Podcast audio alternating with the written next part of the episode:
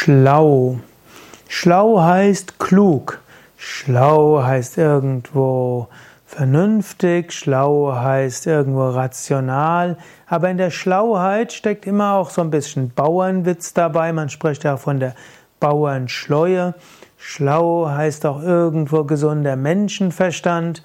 Und schlau heißt auch irgendwo, sich nicht an Konventionen zu halten, sondern kreative Lösungen zu suchen.